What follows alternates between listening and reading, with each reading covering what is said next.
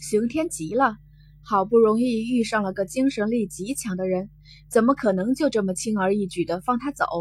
他追上前去，当然有好处。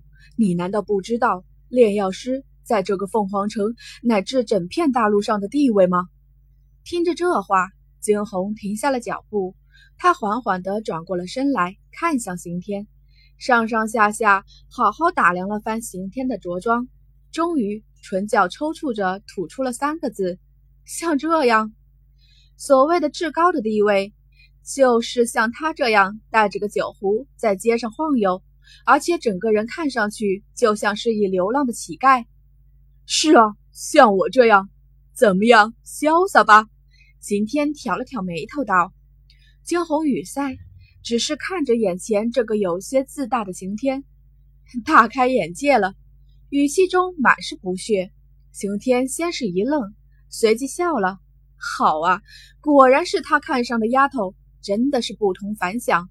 若是普通人知道了自己的身份，并且想要收他为徒，怕是早开心的拜师了。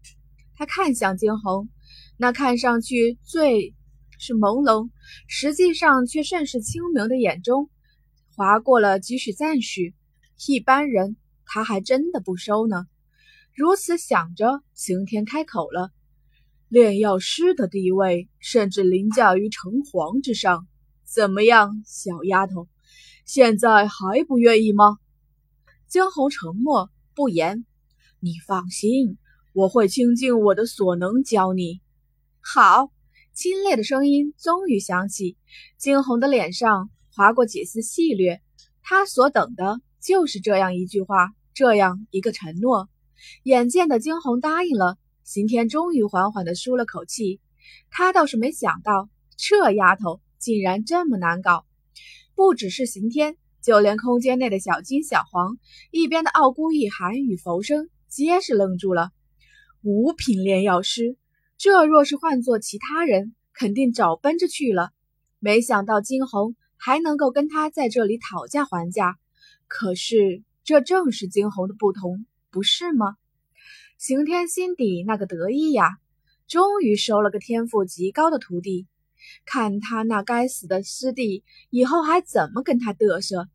他可是记得，他那师弟有个天赋不错的徒弟，每次师弟与他聚在一起后，总是一个劲儿的夸着那徒弟。身为师兄的刑天，心底哪里会平衡？嘿嘿，现在可好了，他也收了个天赋极高的徒儿。而且晴天相信，这个徒儿日后的作为一定会超过他，超过所有的人。如此一想，刑天竟是悠悠的咧开嘴笑了起来，那笑直接让一边的几人毛骨悚然。这真的是传说中的刑天？怎么看都像是一个流浪的酒鬼乞丐。却就在此时，刑天发话了：“丫头啊！”师傅，我最近没地方住，哎，先跟你们住在一起吧。惊鸿唇角抽搐，他真的是刑天吗？凌驾于城隍的五品炼药师刑天？丫头啊，我可是你的师傅。刑天有些可怜兮兮的看向惊鸿，惊鸿轻叹了口气，唉，我们住客栈，你要是想去的话，就跟着好了。好嘞！刑天一听，瞬间眉开眼笑起来。如此，这一行人又多了一人。丫头啊，炼药师呢，是对精神力有巨大损耗的职业。客栈内，刑天一边啃着手中的鸡腿，一边说着。惊鸿轻靠在一旁，眼见着这般的刑天，唇角微微的抽搐着。罢了。好在已经稍加习惯了这刑天的不按常理的出牌，也许这就是传说中的不拘小节吧。嗯，我知道。惊鸿微微眯起眼，冷哼出声。那刑天骤然抬起头来，对着惊鸿嘿嘿一笑。不过丫头，你精神力不错，之前你晋级能够引起那么大的波动，足以见得你的天赋。你放心。跟着我，你肯定能学得好的。要知道，我可是刑天还想继续说着什么，却是直接被惊鸿打断住。废话不多说，何时开始教我？刑天的声音戛然而止，他有些挫败的看着眼前面无表情的惊鸿，轻叹息：“他新收的这个徒弟，还真是一点都不解风情啊。不过，倒是跟师弟口中的那个师侄有的一拼了。”刑天看向了惊鸿，那双眸子却是瞬时间闪过了几丝诡异的光芒。唉，只是可惜了。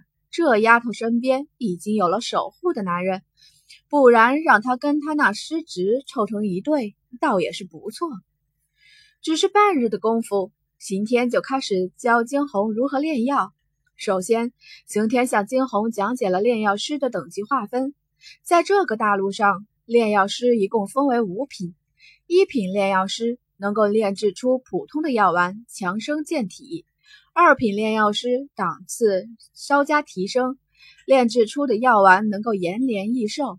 三品炼药师在这片大陆上早已是不多见了，他们炼制出来的药丸能够巩固玄力。至于四品以及五品炼药师更是稀少，整片大陆上四品炼药师几乎能够数得过来，而达到五品的只有两人而已。传言。五品炼药师炼制出来的药丸又分为三等。传言最高等的丹药可以直接帮助人晋级，而且一连升好几级。